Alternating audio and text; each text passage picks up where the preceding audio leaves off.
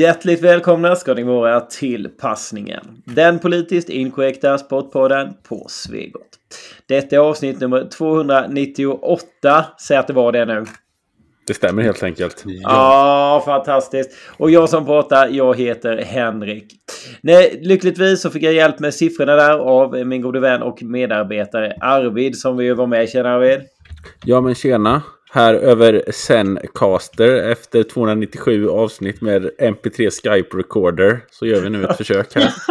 nu jävlar, nu ska vi se om vi får det här att fungera. Tänk om, tänk om vi gör bort oss fullständigt nu. Det märker vi. Kalle, du är också med. Ja men hör där ja, titta. Det här är så fantastiskt. Alltså, vi är ju lite så vi är ju ganska mycket renlevnadsmänniskor. Men vi kan, vi kan smaka lite, lite alkohol någon gång i veckan. Och då brukar det bli när vi spelar in passningen. Så brukar vi ta en öl tillsammans. Det är som att träffas på krogen och köta. Det är så vi gör passningen. Ja, och mm. eh, som om inte detta vore nog med alla oss tre så har vi även eh, det fjärde hjulet i form av Marcus med. Tjena Marcus! Hej Henrik! Gud vad gött Vilken att vi är så present. många idag. Ja. Det fjärde hjulet är ändå rätt så... Det är ju väldigt nödvändigt oftast. Så det är ju någonstans ändå... Kom, Förutom på en trehjuling då. Men ja. en trehjuling känns ju inte lite sådär seriöst. Så att, ska det vara seriöst ska det vara fyra hjul. Jag håller med. Mm. Ja, så, så Eller det, två då det, i och för sig. Det var ett komplimang. Det är därför tredje hjulet är liksom lite en diss. Men fjärde hjulet är ju någonstans... Du är väldigt viktig, Marcus. Ja, tack, tack. Ja. Ja, så tycker jag absolut man ska tolka det. Verkligen. Ja, vad sa vi? Vi var på avsnitt nummer 298 och eh, du mår bra, Marcus, hade du något eh, intressant där? Eh, ja, eller ja, intressant vet jag inte, men det är i alla fall ett världsrekord. Eh, det handlar om, jag vet inte vad sporten heter på svenska, kitesurfing, draksurfning. Kan det vara rätt? Säger man inte kitesurfing då? Ja, kanske inte är översatt så att det finns i våra lexikon. Hur som Nej, helst. det är något sånt. Lånord. Ja, den 19 mars 2016 i alla fall så tog en eh, tyska vid namn Anke Brandt, Kit, ja, Anke Brandt Kitsurfs. Nej, så kan hon inte heta. Anke Brandt, så det heter ah, ja, det var lite kul. Hon eh, drog i alla fall 298 kilometer från Bahrain till Doha, vilket var en liten putsning av hennes förra rekord som var 250 kilometer. Och, det är inte illa. Nej, det tog 17 det vill, timmar. Det vill ju fan till att man har bra kontakter på liksom Meteorologiska och Hydrologiska institutet för att liksom när man planerar en sån strapats. Sen när man är i Qatar som kvinna och liksom surfar så där så borde man väl kanske vara lite lite män med sig också kanske, vad vet jag. Nu hade hon ju våtdräkt och sådär så att det kanske räknas som heltäckande. Men lite imponerande ändå. Ja, det är rätt häftigt. Mm. Ja, 17 timmar. Det, jag, jag tänker mig wakeboard, alltså, eller ja, vattenskidor, någonting sånt. Hur drygt det är att köra under lång tid. Och 17 timmar i det här fallet då, så jag har aldrig testat på det, men det kanske är att du kan vila emellanåt, vad vet jag. Jag vill inte vara den barnsliga här, men hon måste ju ha varit kissnödig någon gång. Definitivt. Jag tror det löser sig rätt bra ändå. Kissa i vattnet kan man inte göra. Nej, det löser nog. Ändå själva grejen liksom. Man måste, vara, man måste kunna vara rätt avslappnad då liksom. På något sätt. Så. Ja.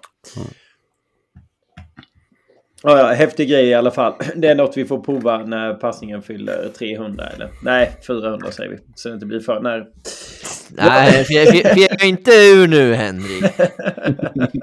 Fan, det, det börjar bli väder för det eller? Ja, jo, ja, verkligen. Om två veckor så är det ju säkert underbart väder för det. Kalle, du får, mm. du får slå världsrekordet. Vi står bakom dig. Långt bakom dig. Ja, jag tänkte göra det på Böda. ja! Får du göra på Böda i sommar. Ja, och den 27 januari kommer passningen nummer 298 ut. Och på den 27 januari har det ju hänt något kul, eller? Ja, precis. Det var faktiskt så att eh, eh Gunde Svan förintade motståndet i femmilen. Vilken lämplig dag! på, på, vid VM i Seefeld eh, den 27 januari 1985 när han vann med över en minuts marginal till Maurilio Desol, italienaren. Men en minut, Va? är det, se- är det sex miljoner sådana millisekunder? Eller, något, eller vad blir det? Nej. Nej, det Eller var det, det var Nej, jag vet 1,48 Men, men, om man, men, men, men om man minusar en minut så var det väldigt jämnt. Ja, det var exakt. Ja, för fan vad bra. Nej, han var episk Gunde. Ja, inte bara känd för att ha varit med i ett, eh, i ett avsnitt av passningen som en fråga i storgodispåsen.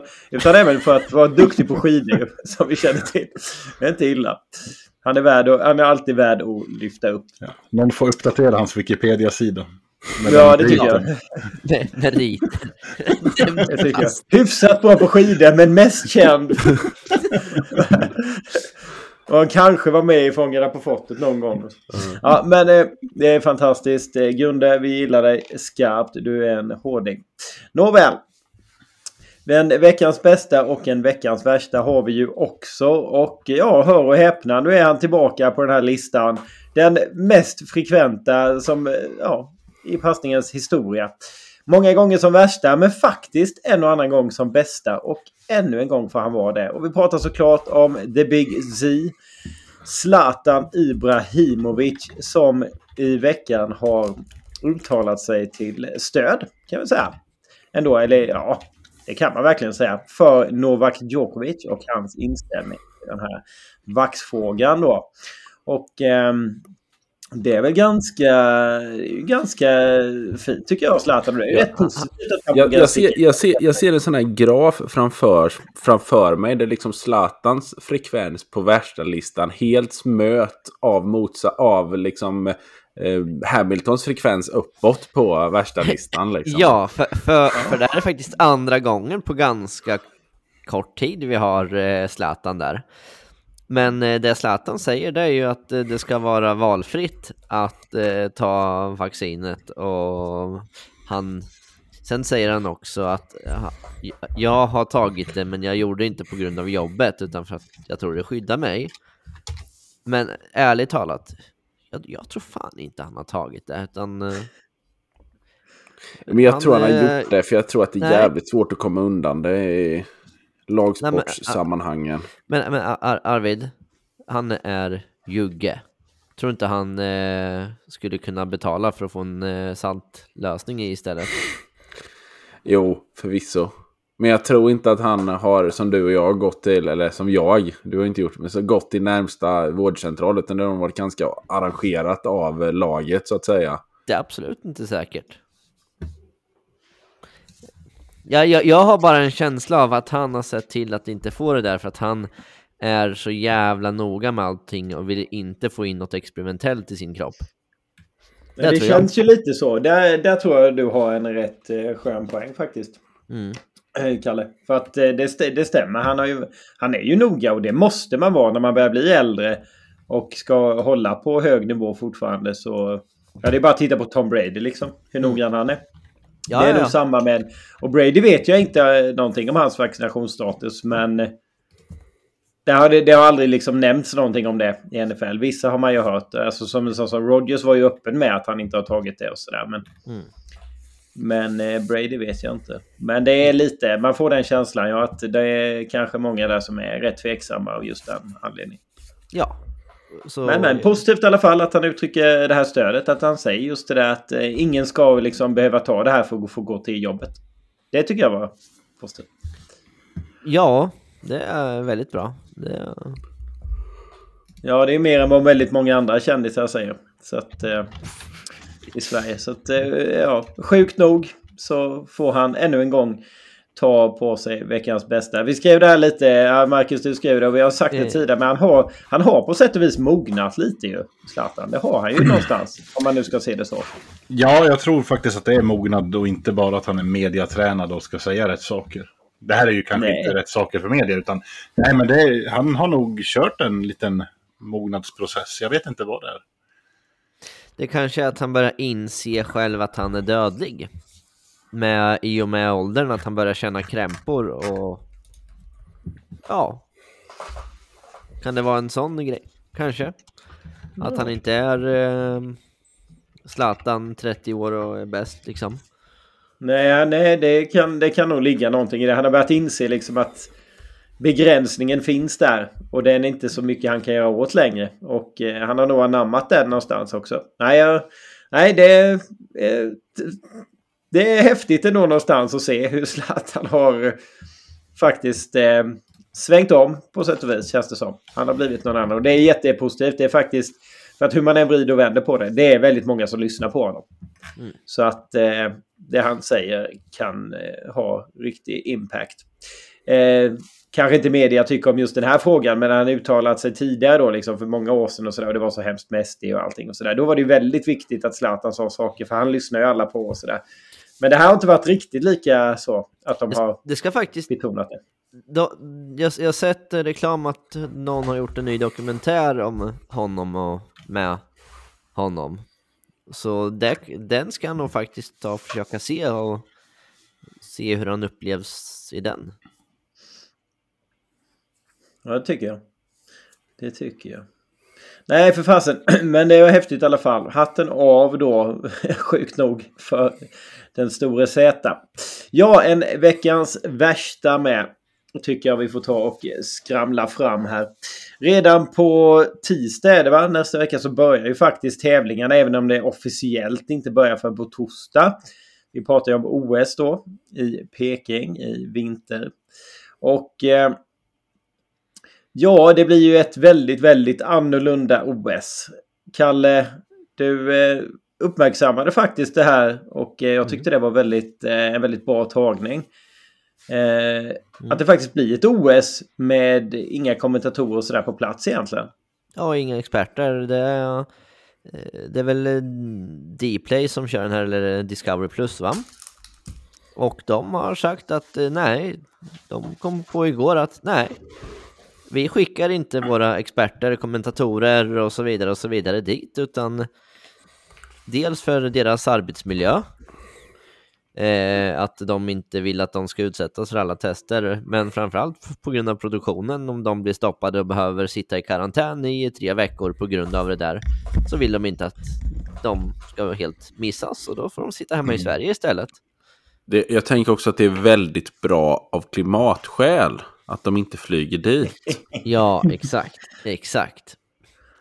Så och det blir ju jävligt tråkigt. Vem, alltså, de ska väl ha no några personal på plats om jag har förstått rätt, men det är inte alls många som de hade planerat för.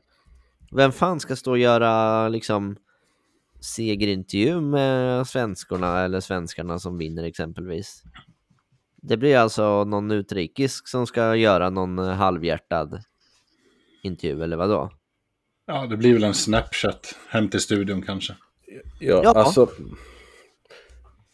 Alltså det blir ju inga sådana legend... De här kommer ju inte få sån legendstatus som de personerna jag länkade i vår interna chatt från Monopolradion, eller vad säger du Henrik? Ja, nej, jag håller det får, man in, det, det, får man inte av att sitta hemma och uggla. Nej. Sen, sen visst, det har ju gjorts jäkligt bra studioproduktioner. Eh, I diverse det... sporter. Men tänker liksom att titta på, titta på Vinterstudion utan att ha någon i spåret. Vilken flopp. Ja. Ja, ja visst, alltså, visst, du kan köra studioprogram från Sverige, men du måste ju ha folk på plats ändå, lik förbannat. Du måste ha någon expert, eh, någon duktig som intervjuar och så vidare och så vidare. Du kan inte bara sitta i Sverige och hoppas på att få ett Facetime-samtal. Eh, Direkt Nej, och alla de här reportagen som man brukar fylla ut med liksom att ja, så här är det nu. I, och, alltså, man, kan, man kan göra det så här inför lite och sådär. Ja, om det har varit en... Eh, alltså typ, ja, säg att det är efter något av loppen och sen så är det några dagar kvar till nästa viktiga skidlopp och sådär. Så man, alltså man kan följa med på ett annat sätt. När det blir en... Eh, och, och sen något så här reportage. Platt. Och sen alltså, något det... reportage från, från Peking också. Hur... Eh, vilken fin stad det är, men hur hemskt den ändå är och så vidare. Men alltså något åt det hållet. Jag vet inte. Ja, för Kinas del är det väl positivt ju för alltså, ju mindre antal journalister. Ja, och, och, och, och sen, sen kan jag tänka mig att man skulle ha någon så här reportage, man intervjuar olika kineser om någon eh, populär svensk idrottare, där brukar man ju kunna ha exempelvis. Inte för att sådana reportage, men alltså det hör till på något jävla vänster. Ja, man måste gnugga skär- Sverigebilden lite grann där med Jan-Olof Wal- Waldner och ja, övriga som är kända där borta. Ja, Och att kan, kungafamiljen inte kan vara på plats eh, så säkert då heller antar jag. ju ingen, Jag vet inte, men- in, inga ministrar heller för den delen. Nej. Eh, vilket förvisso inte är någon förlust förvisso. Nej, men de behöver fan inte åka. De är så jävla... usch. De är, de är inte riktiga representanter för oss ändå. Kungafamiljen betyder mycket mer. Ja, Den ja, som, ja. den som, den som minns eh, Mikael, eh, Mikael Lindbergs eh, kram där på, på kungen. Mm. Från eh, Sydney var det va? Eller var det? Det måste det ha varit. Mm. Ja. ja det... Nej. Fasen, då, då förstår man värdet av just att ha kungafamiljen där då. På något sätt. Ja, men sen har vi också aspekten, hur sportsligt kommer det här OSet bli? Alltså det kommer ju vara ett jävla larv. Eh, Det kommer ju vara många som testar negativt nu. Alltså sommar-OS i somras var en sak liksom. Fint klimat, ingen smitta nästan. Mm. Nu kommer det ju vara... Folk kommer ju testa positivt som in i helvete. Mm. Mm, det kommer nog bli en liten parodi på det hela, likt dart-VM var. Att många drar sig ur. Och sen eh, den absolut största höjdpunkten vad jag tycker det är ju OS-hockeyn. När de inte släpper någon folk från NHL. Vilket Ja. gör det till ett eh, VM, eh, kanske ett snäpp upp då med tanke på att KHL verkar fortfarande ha spelare med då. Ja, Men det betyder ju bara att vi har en superduper mega favorit. Ja, jag är inte så säker på det. Det finns... Jag har kollat lite trupper faktiskt på det där och som du säger, Ryssland kommer nog förmodligen att försvara sitt guld. Ja, det var ju synd att inte tyskarna vann förra året. Ja. Men är Men eh, jag vill nog hålla Finland rätt högt här också. De har väldigt intressant trupp faktiskt. Som de skickar. Det är en eh, rutinerad grupp spelare. Och, Ja, det eh, det. För de har ju väldigt, väldigt många som spelar just i KHL där. Så att de... eh, det var de. men, de så jä- ja. men det är så jävla synd att NHL inte kan släppa dem. Ja, nej, men de, det, det är fullkomligt omöjligt. Det hade inte gått nu. Jag menar, de har... Eh, det är så mycket matcher uppskjutna totalt har varit i NHL och eh, att riskera ännu mer då, och så mer flygresor och karantäner eventuellt och sådär. Alltså det går inte med de här reglerna. Det går inte. Jag förstår. Det är jävligt trist och eh, spelarfacket gick ju faktiskt med på det också. De har ju kämpat för det här i flera år faktiskt. Mm. För, och man, det tråkiga för spelarna här är väl att spelarfacket har ju gått med på ganska mycket eftergifter i de här förhandlingarna i tidigare då. Mm. åren fram till detta. Eh, för att få åka till OS. Så. Jag vet inte om de så att säga får tillbaka det från eh, ligan. Det tror jag inte. Eh, en sån som Gary Bettman eh, släpper inte någonting om han har vunnit det så att säga. Så att, eh, nej, det är lite, det är lite surt. Det är, eller det är inte lite surt, det är otroligt surt. För det är så häftigt med ett OS och eh, NHL-stjärnor. Det är faktiskt det. Det blir en hockey som är på en helt, helt annan nivå. Än Ja, det blir ju det bästa alla länder kan skrapa fram någonstans. Ja. Det är, och det är så det ska vara. Det, var, det var länge, länge sedan man fick se ett sånt evenemang. När, när var det senast? Det var det förra OS? Nej. Nej, inte året före det. Måste För det förra. OS var 2014 måste det väl ha varit då. det väl... Och 2014 i Sochi var ju alla där. Ja, exa- ja. 2018 då, var, var det inte? Nej. Nej. Vad, vad, vad var det då som ställde till det? Då var det bara... Något det- eh, med ligan va? Jag kommer fasen inte ihåg. Men det var ju inga NHL 2018. Det, det är ju alltså nästan en hel jävla generation som missar sina bästa år i och inte får spela OS. Mm. Så är det ju lite tyvärr. Det, Ja, Conor McDavid till exempel har ju inte spelat OS än. nej.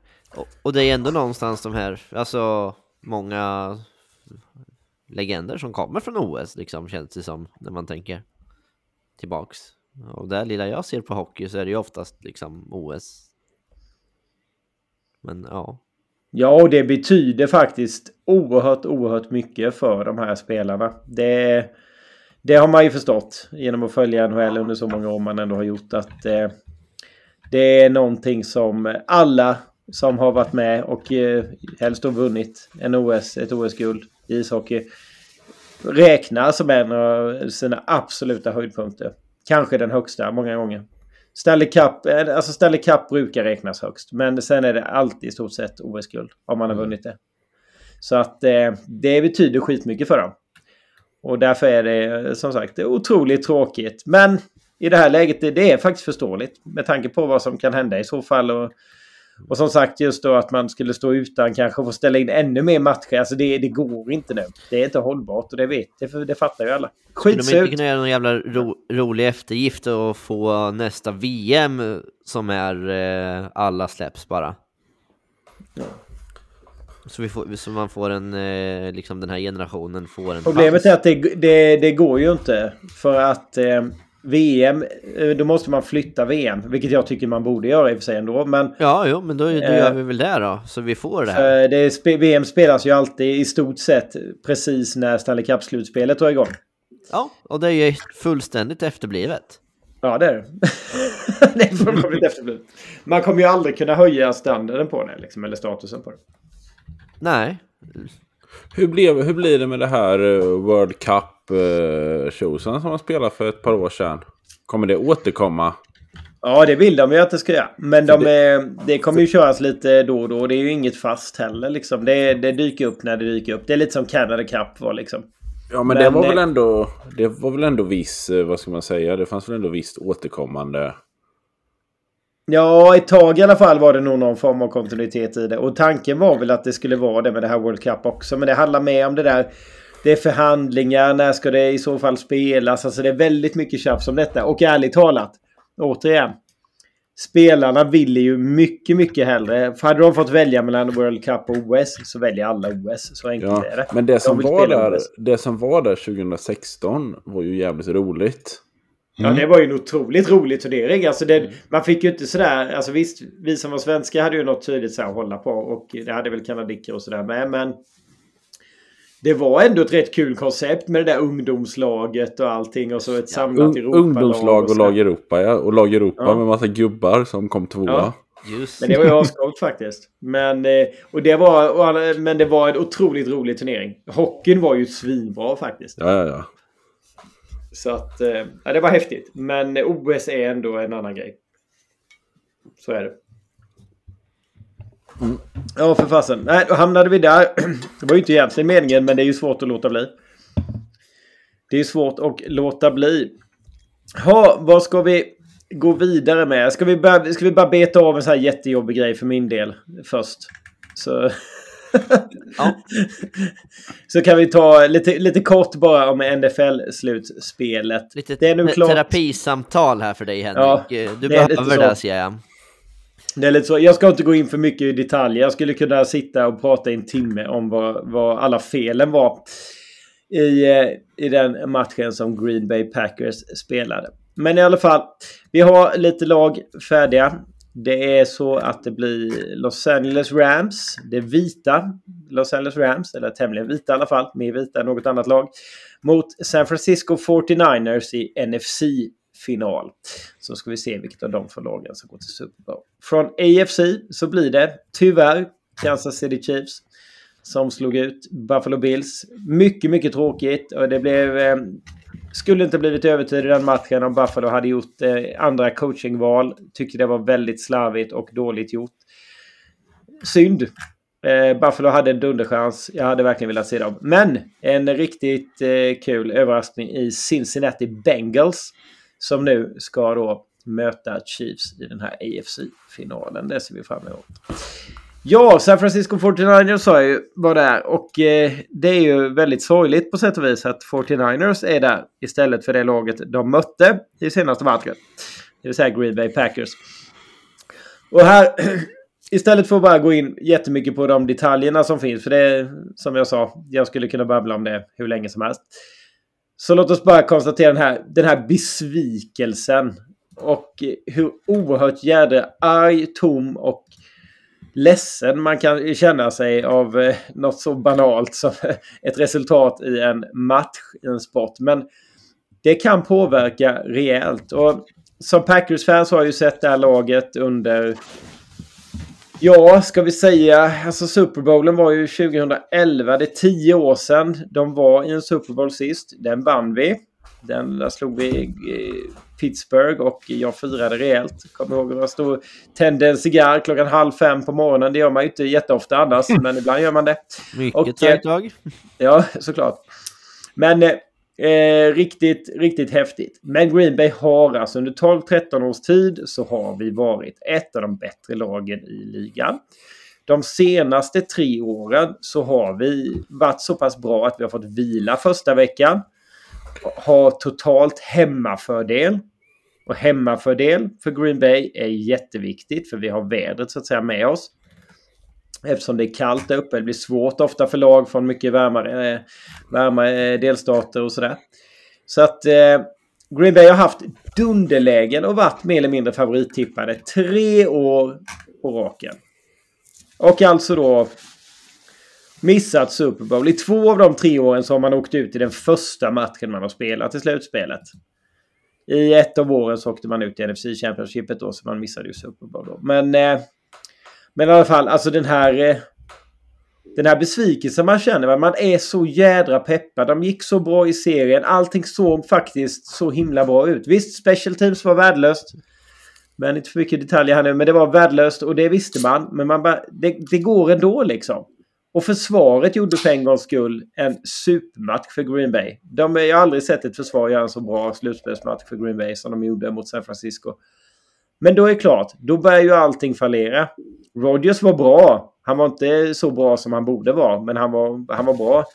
Dåliga coachbeslut och eh, massa wide receivers som tappade bollar och, och running back som inte alls såg ut att ha någon geist utan nej, det var fruktansvärt. Och eh, den där jädra besvikelsen som sagt när man är så taggad. Alltså jag var helt inne på det här. Jag hade nästan planerat för en Super Bowl detta året faktiskt. Jag hade det. Det kanske är hybris, jag vet. Men man hade gjort det någonstans. Man bara, ja men jag jobbar den helgen. Men det, är liksom, det blir perfekt. Det fasen vad häftigt. Då ska jag sitta där. Då är man ändå vaken hela natten liksom sådär på jobbet. Och så sitter man där och kollar. Får man, eh, kan man följa med i Super Bowl och man var så jädra, det, var så, det var så självklart. Liksom. Jag gick bäst och funderade på att undra vilka Packers får i Super Bowl. Visst var det så att ni tappade både 7-0 och 10-3 ledning? Ja, det är riktigt. Mm. Det är riktigt. Och det ska man ju inte göra mot San Vet Francisco. All, alla, nej, alla de poängen, nu blev det tekniskt idag, men alla de poängen som, som Green Bay släppte till, de kom via special teams. Och det händer fan inte ofta. Visa mig en slutspelsmatch till där ett lag har fått ett field goal-försök blockat, en pant blockad och tillåtit en, en eh, så många punt och kickoff kick-off returns för så många yards som de gjorde tappat så mycket boll bland special teams när de själva liksom ska fånga bollen så att säga, göra egna returns och göra bort sig fullkomligt. Göra en fumble så att eh, 49ers fick ta över bollen på första yardslinjen och sånt. Alltså det är så jävla... Det är så sinnessjukt värdelöst. Och... Nej, just den här jädra besvikelsen När man har byggt upp någonting. Alltså man, är, man vet liksom ändå hur bra de är. Och så bara... Huh, allt bara dras undan för en den där supersmällen rätt i solarplexus och den är... Ja, hur ska man hantera det här? Det här är lite som är min grej med detta. Den här besvikelsen som en, sport, eh, som en sportnörd man kan vara. Eh, det går inte att göra. Det är väl antagligen... Eh, det enda sättet du inte kan eh, påverkas av det är ju att du inte... Att du slutar att följa Green Bay Packers.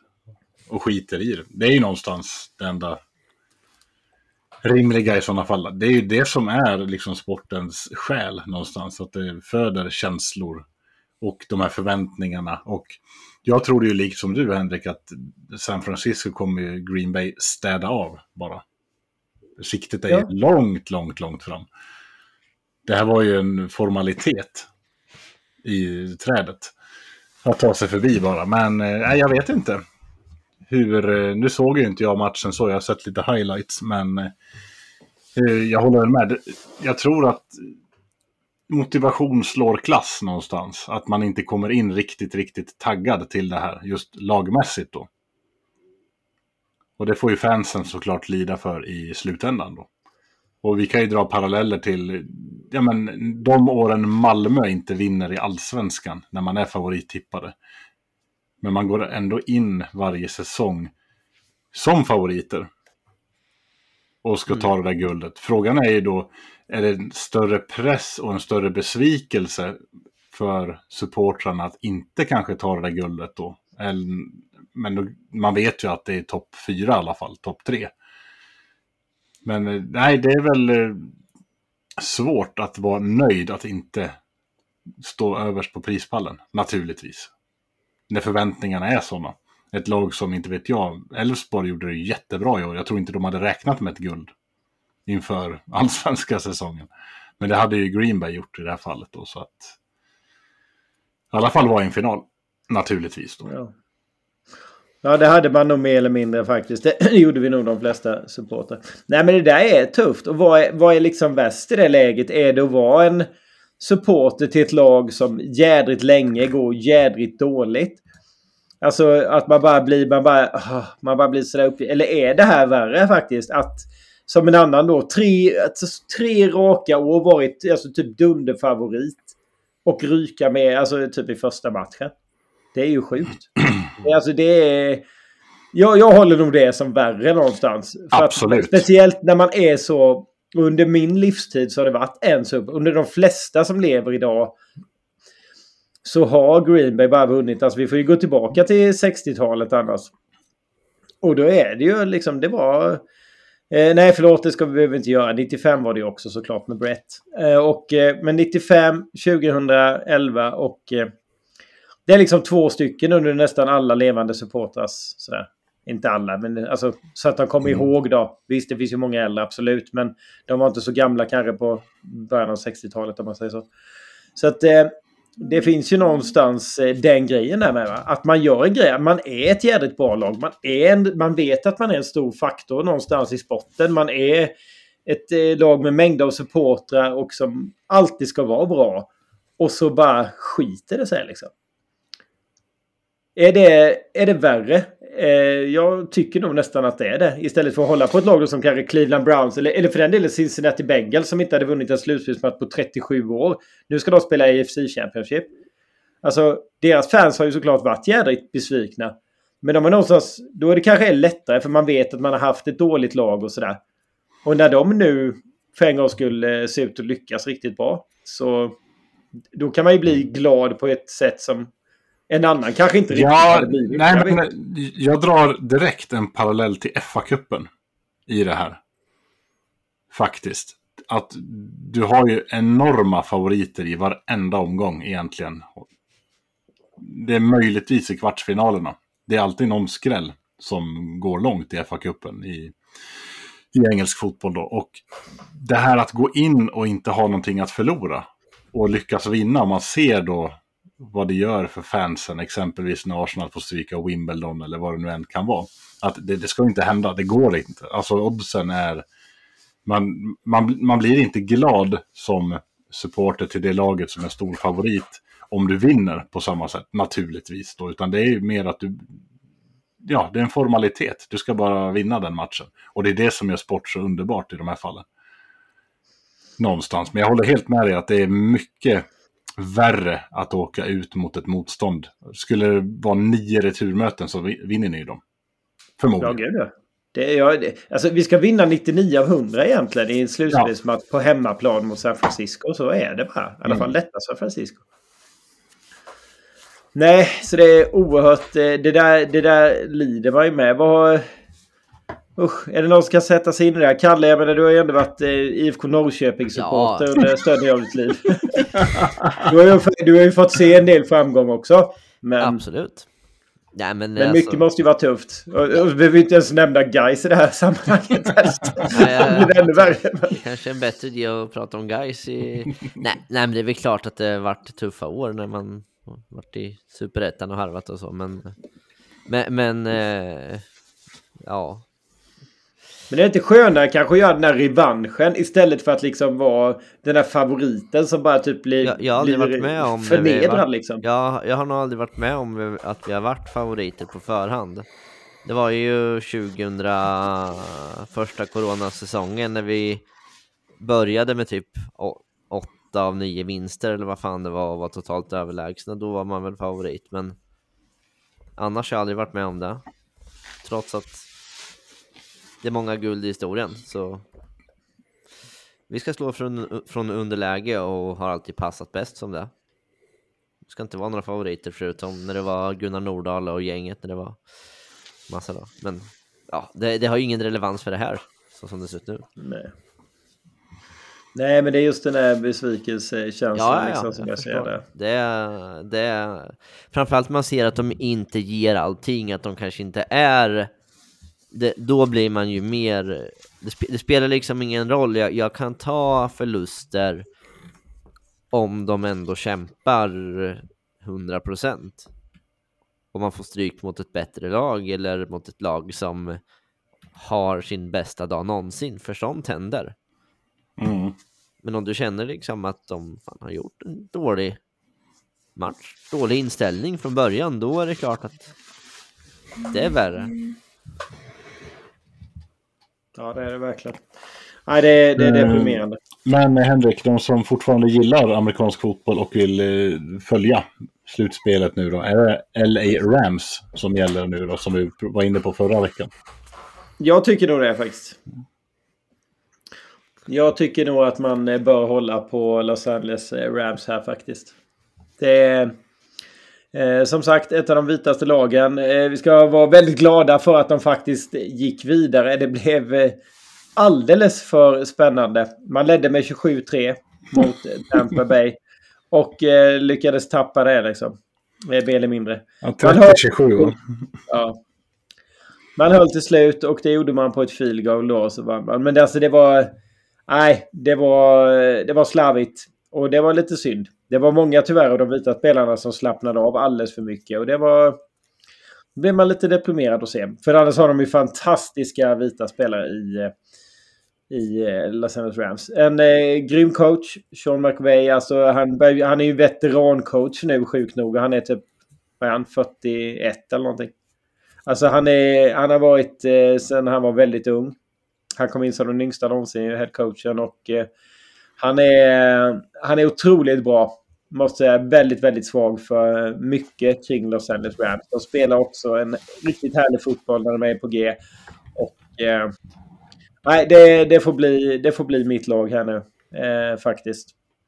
Skulle kunna, alltså Buffalo hade jag gärna sett vinna, men som sagt nu är det ju uteslutet. Kansas City vill man ju att de åker ut omedelbart. Eh, om möjligt då, att Bengals Eh, piskar upp dem och det blir en Super Bowl mellan Bengals och Rams. Den kan, en sådan kan jag inte se Bengals vinna, men visst, allt kan hända verkligen. Det är det som är häftigt med NFL, det är bara en match. Och eh, Ja, Rams motståndare här nu då.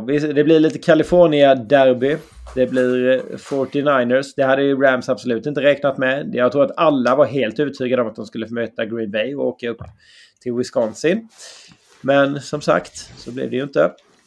Så att eh, Rams har hemmaplansfördel mot ett eh, rätt eh, halvbra 49ers.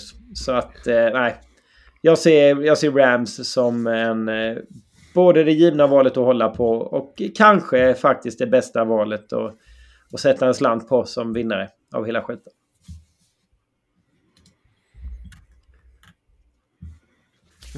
Det jag. Intressant. Ja, titta gärna. Det är alltid kul med NFL-slutspel faktiskt. Just den där enmatch-grejen är cool någonstans. Det ger en eh, jädra... Det gör att det blir mer spännande än om det är en serie av matcher. Så är det ju. Ja, plåster på såren är ju att det är en och en halv vecka kvar till Six Nations va? Tills det drar igång. Ja, Så då nu kan blir vi... det att flyta på som eh, är tänkt hoppas vi ju. Så blir det väldigt kul med... Ja, men jag tror det gör det i år faktiskt. Ja, det, det ser ut så i alla fall just nu. Så det ska bli jätteroligt. Jag har inte eh, följt med så mycket. Den där. De, har inte, de har inte spelat så mycket rugbylandskamper. Eh, så att det ska bli väldigt, väldigt roligt att se. Six Nations är en fantastisk turnering och en av de roligaste grejerna på året. Helt klart. Så det blir nice.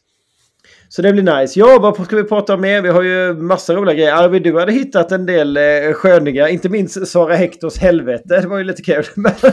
ja, ja, precis. Sara Hector eh, vann ju i, i världscupen vad jag, vad jag förstod. Mot ganska kvalificerat motstånd och gjorde en eh, vad hon nog själv trodde var en väldigt stor miss eh, i andra åket.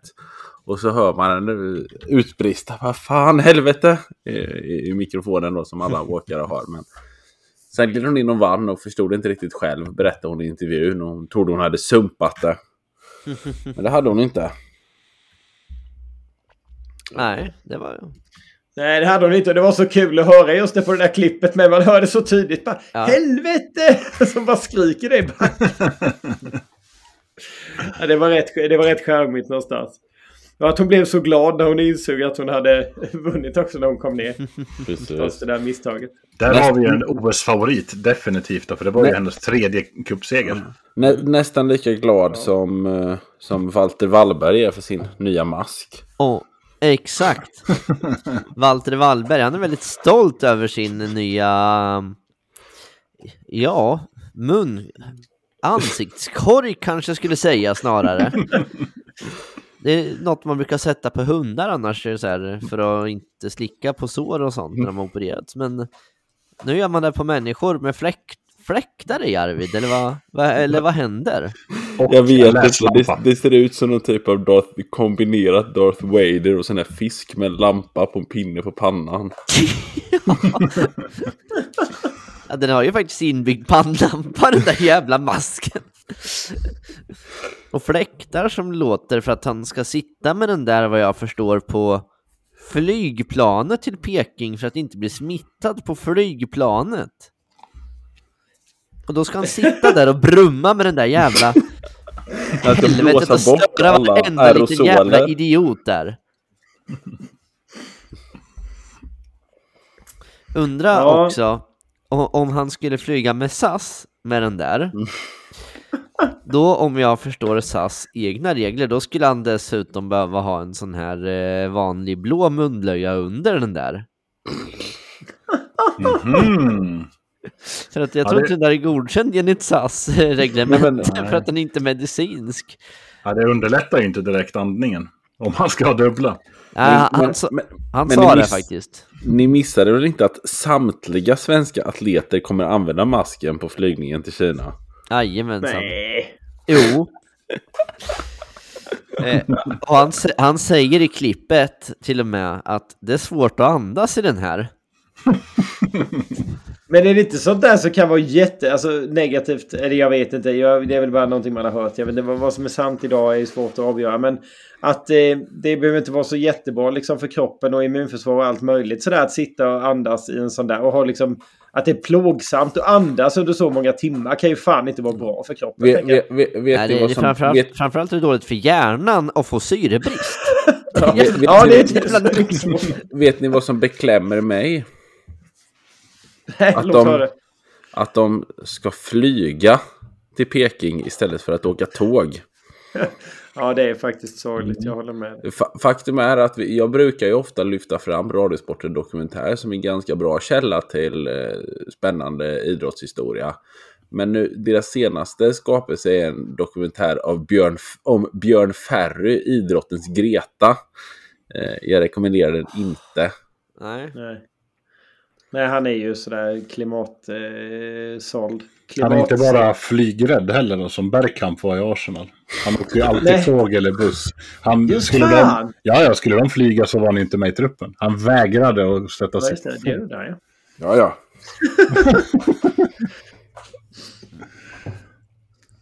Men vilken han var, för, för, han, var före, han var före sin tid helt enkelt. Lite så. Mm. Vi har en annan rolig sak också, eller hur Marcus? Du är rosenrasande. Du tänker väl på en Bengtsson kanske? Ja, med Pierre i förnamn. Ja, det var mycket Pierre idag. I alla fall i vårt försnack. Ja, ja, jag blir så rosenrasande på Pierre. Ja. Men inte på den här Pierre, men eh, bara att han heter Pierre gör, gör mig upprörd. Så. Ja, jo, men eh, det är väl en relativt stor nyhet ändå att Pierre Bengtsson lämnar FC Köpenhamn och flyttar hem till Sverige. Dock inte till den klubben han hur sa sig återkomma till om han någon gång skulle återvända till Sverige då. Eh, vilket är AIK. Men eh, i det här fallet Nej men det är så- lugnt. Han gick, väl inte, han gick väl inte till någon rival eller så eller? Nej, absolut inte. Nej, han gick till eh, Djurgården då. Och eh, måste ju ha fått sig en ansenlig summa pengar för att kunna göra det. Om ni frågar mig. Men, ja, men lite så. Men samtidigt. I det här läget nu när AIK har kritat på ett kontrakt med Milosevic. Jag vet inte om han skrev på tre år. Mm. Och de har ju ja, Papagiannopoulos, eh, Per Karlsson. Det, det, Det det, är det, ju, det kanske inte är där Pierre Bengtsson egentligen... Pierre Bengtsson är vänsterback och då är det ju Otieno han ska slå ut. Ja, men samtidigt, jag har för mig att Bengtsson var, han spelade i alla fall mittback många matcher när han var i AIK då. Sen om man är flexibel så är det väl, ja, 81 och det är också en som blandar och ger naturligtvis då. Men jag tror fortfarande inte att eh, det finns plats för han i AIKs trupp. Och kanske Ja. inte alls ekonomiskt heller då. Nej, man ska ju också ha klart för sig att Pierre Bengtsson har varit tredje valet för FC Köpenhamn på vänsterbacken länge. Han var utlånad till eh, Vejle som är en eh, bottenklubb i danska ligan och tog ju fan knappt en startplats i Vejle. Och, och vad är hans merit sista åren? Det är att han alltid får en plats i landslaget för att Sverige har så dåliga vänsterbackar. Förutom eh, Augustinsson som är riktigt bra. Men alltså, mm, nej, men jag håller med. Jag ser inte det här som en förlust. Det är väl tråkigt att den här hederskoden inte följs naturligtvis. Då. Men samtidigt så tror jag inte att det är någon i AIK-leden som är speciellt upprörd över det här. Mer än att det är lite ja, äckligt att han går till en rival då naturligtvis. Men samtidigt, det är inte så många klubbar som har kanske plats, plats för honom i truppen. Om man nu vill hem till Sverige. jag tror inte han är så jävla dyr. Men eh, vad, vad jag förstått som, han har, han har ju gift sig nu med en kvinna som eh, jobbar på SVT. Ja, men det är hon Carolina Noj... Hon, hon känns som en sån här Paradise Hotel-grej. Men det kan vara fel. ja, no, någon Nej, men väl Noj... Nojberg. Noj... Ah, Ja, skitsamma. ja. Folk får googla. Ja, någonting. Och de har tydligen köpt hus i Värmdö. Det gjorde han innan det var klart att han skulle få en flytt till, till Djurgården. Så då, då Mhm. de hade redan, han hade redan bestämt sig han ska flytta hem till Sverige och köpt en villa i Värmdö. Och eh, hon bor, jag vet, jag vet inte om de ska bo särbos, för hon ska, det lät på honom som att hon ska bo kvar där nära tv-huset på Gärdet och alla deras kompisar är djurgårdare, så då kunde han gå till Djurgården på grund av det typ. Ja. Men det, det är nog mycket på grund av husköpet att han inte kunde gå till någon annan klubb. Att det lite, han, han vill inte pendla till Göteborg eller eh, till Malmö eller till eh, vart det nu än kan tänkas vara, utan det var tre klubbar som gällde. Ja, jo men eh, lite så faktiskt. Och sen när det är en klubb med ganska många år emellan det här bytet så ser jag drar en parallell till Kennedy Igbonaike som gick från Djurgården och sen hade han väl eller gick han direkt till AIK? Jag kommer faktiskt inte ihåg. Det kanske han gjorde. Mm. Eh, nu när jag tänker efter. Nej, jag kommer faktiskt inte ihåg. Det är ju tio år sedan. I det närmaste i alla fall. Men det, det blir ju inte samma känsla då. Eller som när Kevin Walker gick till Djurgården från AIK. Det, det glöms bort ganska snabbt. Det hade varit skillnad om Sebastian Larsson eller Goitom fick för sig. Ja, men jag kör ett extra år i Djurgården. Det hade liksom inte riktigt gått. Goitom bara, nej jag vill, jag vill slå, jag vill sätta mina, alltså om, om jag har chans att slå några rekord så vill jag slå dem i Djurgården och så går han liksom till Djurgården i sista. Det hade ju varit, Ja. eh, då hade jag ju förstått om det blev väldigt, väldigt upprört. Ja, jo men exakt. kommer jag köpa något sånt. Och ja, men det är ju ändå liksom det var ju bara något år sedan han uttalade sig senast, Pierre, att det är AIK han ska gå till om det är något. Ja, och man ska ju alltid vara ja, försiktig med sådana uttalanden, uppenbarligen. Mm. Ja, Ja, det bör man faktiskt som spelare. Jag tycker det med. Man måste, återigen som vi visar med den här besvikelsen man kan känna. Alltså det är... Man, ska, man, man, man får ha lite förståelse för, för supportrar tycker jag. Man måste förstå att det är känslor inblandat och då, då ska man nog akta sig lite för vad man säger. Som, det är lite Ja. kul. Det är lite synd tycker jag att de inte la upp eh, att eh, Pierre, Beng- Pierre Bengtsson är en riktig järnkamin som de eh, gjorde med Edvardsen. Jo, exakt. Ja, nej, jag tror inte det här kommer bli sånt stort efterspel. Inte om man jämför med det här olagliga bytet nu mellan Fiorentina och Juventus som har ägt rum när vi spelade in det här tror jag. Oj, Han, han eh, Dusan eh, Lahovic, vad heter han? Lahovic från eh, Fiorentina verkar vara klar Ja. till Juventus. Han har blivit mordhotad redan naturligtvis. Så kallad smutsig senare. Dina livvakter kommer inte kunna skydda dig. De har inte banderoller och grejer. Yes. De har ju en beef Ja, ja. sedan länge, just eh, de här två ultrasgrupperna då. Så Det har de. Fan, jag har ju till och med jag har ju faktiskt köpt en sån supporttröja en gång i Florens för många år sedan. Vad fan hette de? De hade skönt. De hade en eh, lila typ indianhövding som logga de här... Eh, några, Ja. någon, den ultrasgruppen där i Florentina. Vad fan. Ja, skitsamma, jag kommer inte ihåg vad de heter nu men det de är coola i alla fall som fan. Jag tror det... det var det inte något, är det inte något med 88 också eller någonting? Jag undrar om det inte var något så här med... Ja, alltså det här är ett byte som absolut inte får hända mellan eh, Turin och Florens då. Ja. Jag tror att Baggio gjorde den också. Det gjorde han. Det gjorde En han. Helt rätt. Helt rätt. Baggio gjorde det. Och sen har du en annan som är på lån nu. Eh, Cheisa. Från, Chis- vad heter han? Han är väl på lån från... Något, nu vart jag jätteosäker vart han egentligen spelar nu. Men eh, ska se här. Ska Federico Cheisa, vad heter han? Chiesa. Chiesa. Chiesa. Han är... Ja, precis. Han är utlånad från Fiorentina, ja. Stämmer. Mm. Och det är ju, nej, de där har en beef med varandra. Det är som Chievo och Verona, lite så. Eller Lazio och Roma. Ja, men det är häftigt. Nej, men det är kul. Det är kul med sånt där. Jag kan faktiskt meddela att eh, när vi har spelat in här så har eh, Sveriges handbollslag i EM stått för en eh, bragd enligt den infon jag har fått här från lite kompisar i meddelanden. Och slagit Norge med 24-23 och därmed tagit en semifinalplats. wow! MKT starkt drag. Ja, det var Norge, extremt oväntat tror jag. Det var nog ingen som hade räknat med att de skulle spela Norge här i sista Nej. gruppspelsmatchen. Möjligtvis Arvid då i sådana fall, som tippade förra året. Ja. Ett silver. Vad blir det i år då Arvid? Nej, men det blir fjärde plats tyvärr. Ja, Ja, det var ju roligt sagt. Ja. Nej, jag tror inte det. Alltså, vi, jag vet inte, vi ska se vilka de kommer få då, om det här stämmer. Det är inte klart än. Det blir ju antingen då Danmark eller Frankrike i en semifinal. Men eh, riktigt, eh, riktigt stabil insats av det här Sverige. Man förlorade en match och det var mot Spanien. Sen vann man. Eh, man kryssade mot Tjeckien och det sågs väl som en liten... Det var där någonstans jag bara tänkte att det är inte värt att följa det här för de kommer inte klara det liksom när de kryssar mot Tjeckien. Sen vann de mot Ryssland, mot Polen, mot Tyskland här och, så, och även mot eh, Norge. Så att, eh, ja. Nej, häftigt ändå. Faktiskt. ja, och jag vill minnas att vi hade målvakt och en annan eh, spelare borta. Ganska tongivande. Som hade testat positivt inför Norge-matchen idag. Så att, Ja, nej, jag har inte följt det eh, fram till det. Jag trodde faktiskt inte att det här laget skulle ha någon vidare chans. Men eh, fan, nu måste man i alla fall titta på semifinalen. Det är, det är inget val känns som.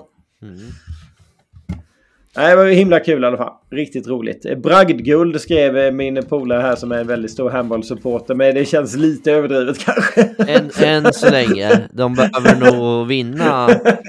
Då, kan, då kan vi börja diskutera saker.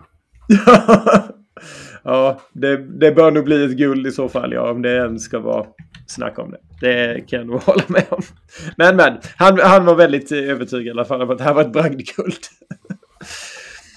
Nåja, vad har vi mer för kul att prata om den här veckan då?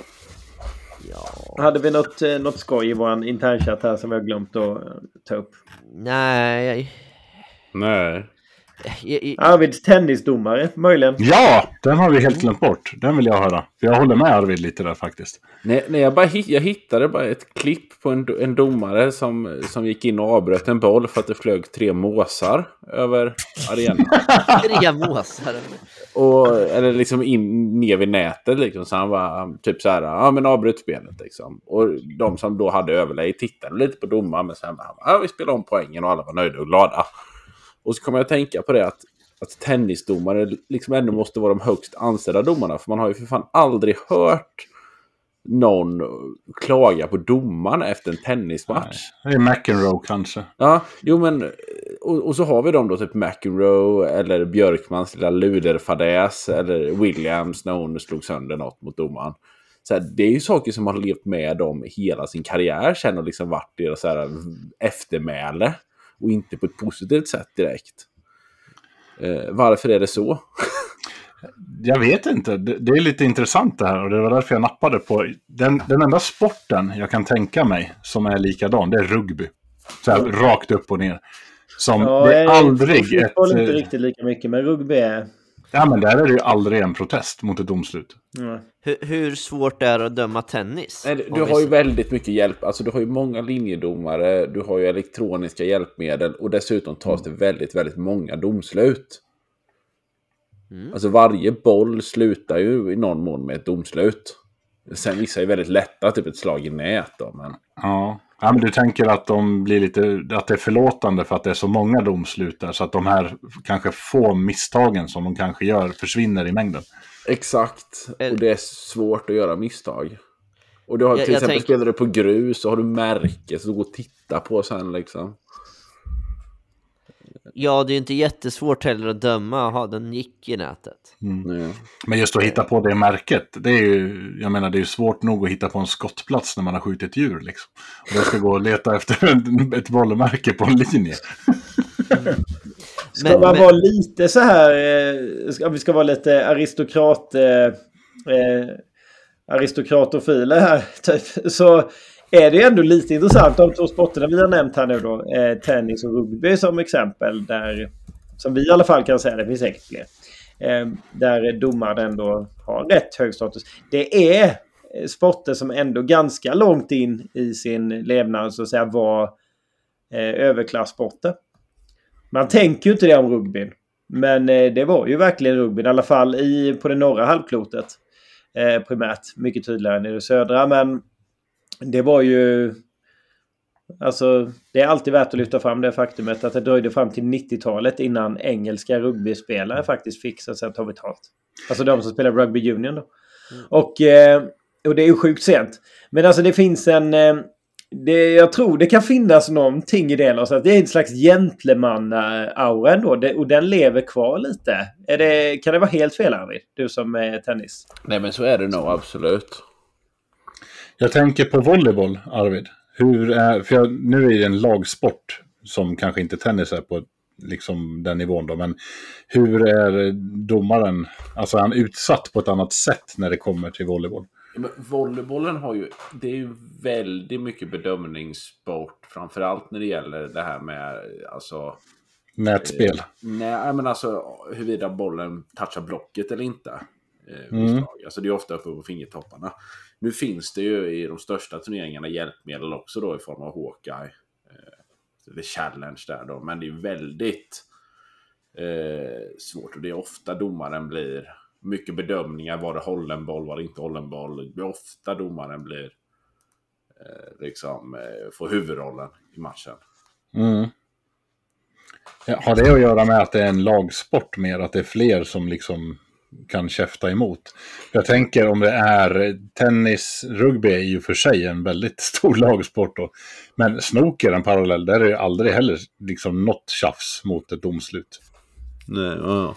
Så, så, så det har aldrig hänt att någon har slagit kön i huvudet på domaren?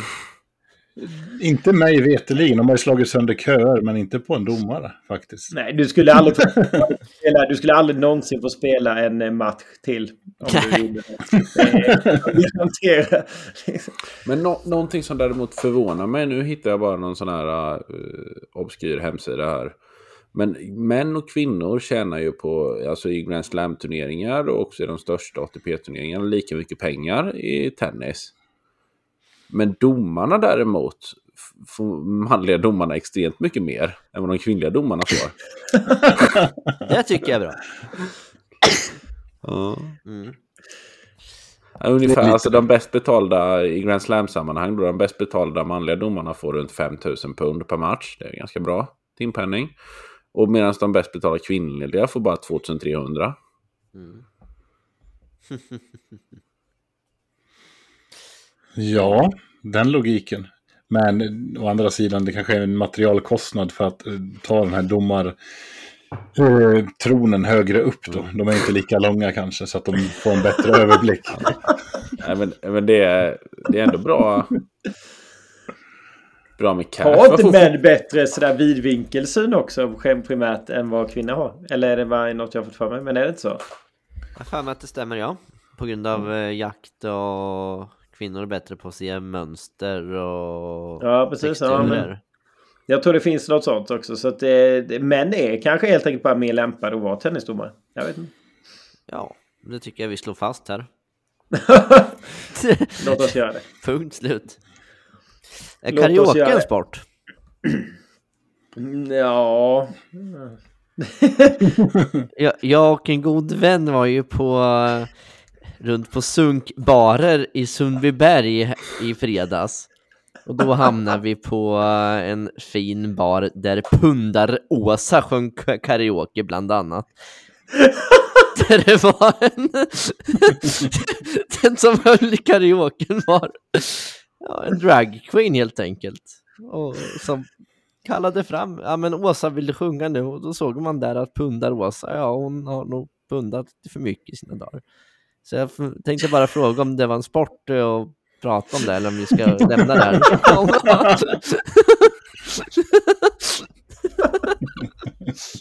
Nej, ja, ja, det behöver inte vara en sport. Alltså, är, det, är det roligt så kan vi prata om det i passningen också. vad, sjöng, vad sjöng Åsa för låtar? Det vill man ju veta. jag kommer fan inte, det var, det var ju någonting, jag kommer fan inte ihåg det, ju så gamla När vindarna viskar mitt namn med Roger Pontare. Nej, det var det inte. Det var något annat. Jag, har, jag tror fan jag har något inspelat. Tommy tycker om mig, Carola. Det, det, var, det var ju något åt det hållet, fast... Eh, jag ska se, jag tror jag har en liten inspelning till och med. Alltså jag eh, lägger ju mitt, mina pengar på Nationalteatern. Om hon heter Pundar Åsa och så. Det är bara...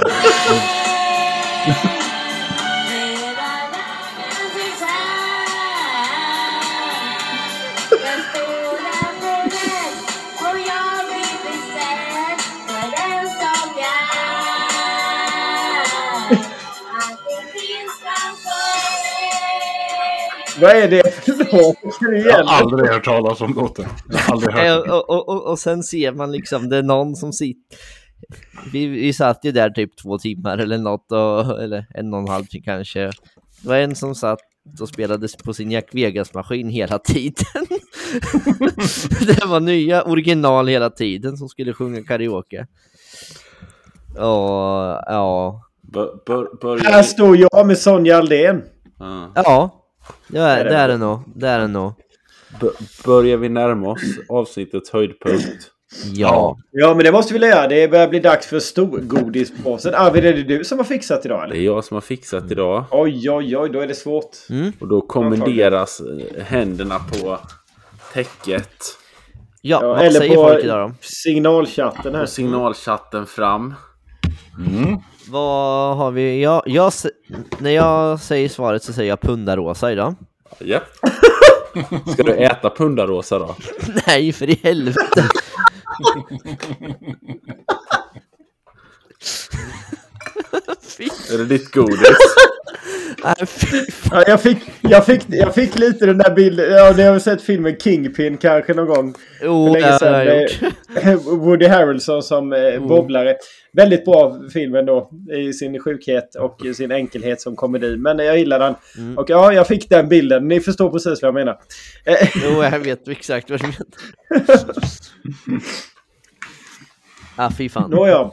Men Arvid, eh, vi tar väl... Ja, vi, vi hade pundaråsa där. Marcus, vad hade vi hos dig? Kinderägg tror jag jag har kört förut. Ja, det är bra. Och jag kör på min Ferrari här. Yes, härligt.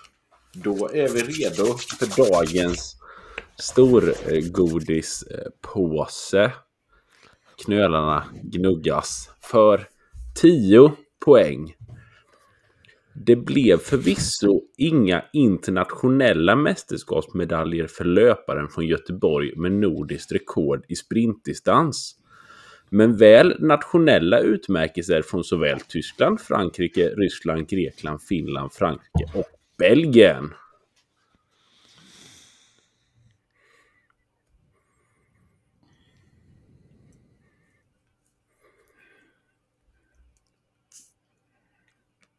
Åt- Åtta poäng.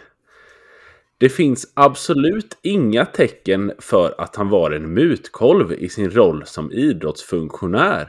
Men sannolikt berördes en och annan lödkolv i sin roll som företagsledare.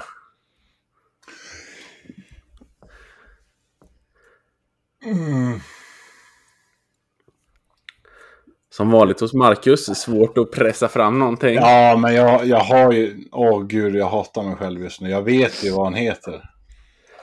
Ska du få en eh, ledtråd just på namnet här på 6 poäng. Var länge verkställande direktör och styrelseordförande för Allmänna Svenska Elektriska Aktiebolaget.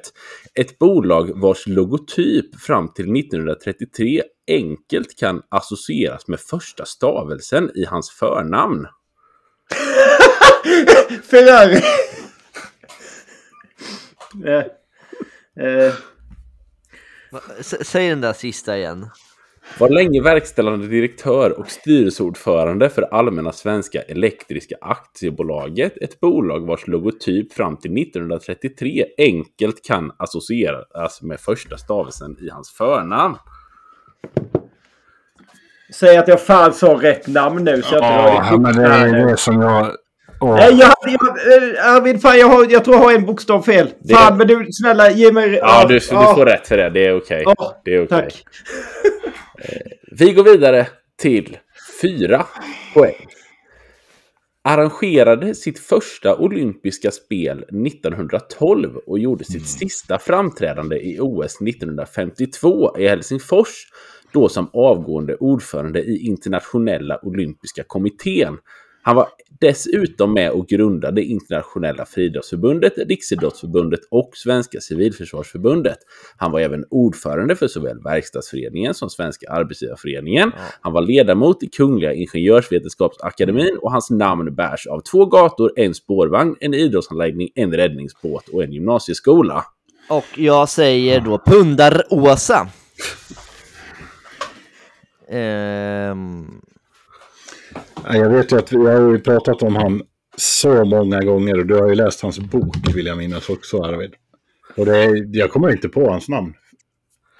Då får vi gå ner på två poäng. Sig Nej, jag menar Sigfrid. Är det ström till sjöss som när denna gosse tappades i vattnet under en båttur bara några år gammal. Jag är naturligtvis på jakt efter Sigfrid Edström. Ja. Ja, jag hade rätt. Jag var på väg. Marcus, Bra, vill gissa? Vad sa du? Att? Marcus, vill gissa på något namn? Sigfrid Edström. Ja, men alltså vad fan. Det, jag hade det på åtta poäng redan. Jag blev så förbannad. Jag visste att det var den där boken som du hade läst. Och vi har ju pratat om han så mycket. Just den här löparen som inte hade något internationellt. Men ja. Ja. Ja, nej, jag var inne på en annan faktiskt på tian. Men sen så på åtta där började jag tveka. Då fick jag tänka om. Och sen på sexan så... Vad du Det där med att eh, första stavelsen kunde associeras så var det ju sig. Och... Eh, var Va- va- klockrent. va- var du inne på typ Gunder Hägg eller något där i början? Jajamän, precis. Var jag Hägg. Hägg. Precis det också. under hägg. Ja, det var lite bra. Gre- Grejen är att först hade jag skrivit att han hade nordiskt rekord i den något udda distansen 150 meter. Men då tänkte jag att ja, men då skulle jag automatiskt hamna typ så här 100 år bort. Eh, Så jag tog bort det till sprintdistans. Mm. Eh, för det, det var liksom det han hade och sen de nationella utmärkelserna det är ju då eh, inte idrottsmässiga sådana utan eh, alla sådana här riddarordnar och liknande från eh, flertalet eh, europeiska länder. Bland annat storofficer av tyska Örnesorden 1942. Eh, han var ingen mutkolv då, inte vad jag vet, men lödkolv naturligtvis. Eh, vad man höll på med på ASEA. Eh, ja, sex poäng då var ju då Allmänna Svenska Elek- Elektriska Aktiebolaget. Eh, associerade namnet då SIG. Frid. Eh, ja, jag tror alla de andra, det var inte, det var inte så mycket ordvitseri eh, i resten. Nej, men det var en väl genomförd Mycket bra. stordådispås Arvid. Det är Ja. bara... Jag får ligga i hårdträning med mitt minne. Jag får skylla på åldern. Ja. För att Henrik är ett år äldre, men... Då, då är det sex, sex poäng till Henrik, fyra poäng till Kalle och två poäng till eh, Marcus då. Mm, ja, jag är jävligt glad att jag inte tog hägg på 10 i alla fall. Ja, det, jag, det jag var jättesugen faktiskt. Ja. Ja, jag med. Det var hägg. Alltså just det Mm. där med alla. Man bara, fan det kanske hägg under häggen då. Har han, vunnit något eller det har han väl för fan. Jo, det har ju det- han. Jag tror att han ja. vann internationellt. Och sen, eh, sen var frågan om han var från Göteborg. Men jag inbillar mig att han var från västkusten någonstans. Det var han inte alls. Han var från Jämtland för fan. Ja, Han det har, nog aldrig vunnit, han har nog aldrig vunnit något. Alltså det var ju typ, fanns ju liksom inte... Eh, ja, han kanske inte har vunnit några internationella mästerskap. Det fanns inte löpning. Jo. Nej, men dels var han ju som bäst under kriget, så då var det inga mästerskap. Och sen, efter, alltså, och sen efter kriget så blev han väl avstängd. Man kan han bli. Var det för att han tog emot pengar eller sånt där? Precis. 1946 stängdes han av Ja, han slog 16 evigt. världsrekord mellan 41 och 45. Jag Ja, precis. Fan vad tråkigt.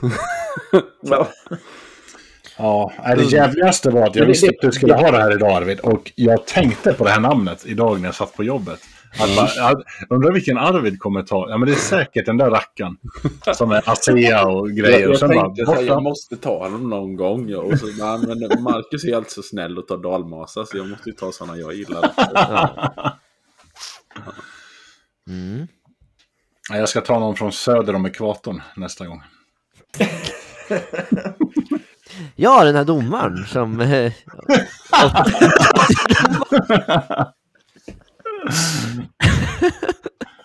Jag dömde fel. Och jag kan inte klockan. Nej, det, så kan det vara. Det kan vara svårt med det moderna. Ja, jösses Amalia. Undrar hur han skulle döma tennis då? Skulle det bli en uppståndelse då?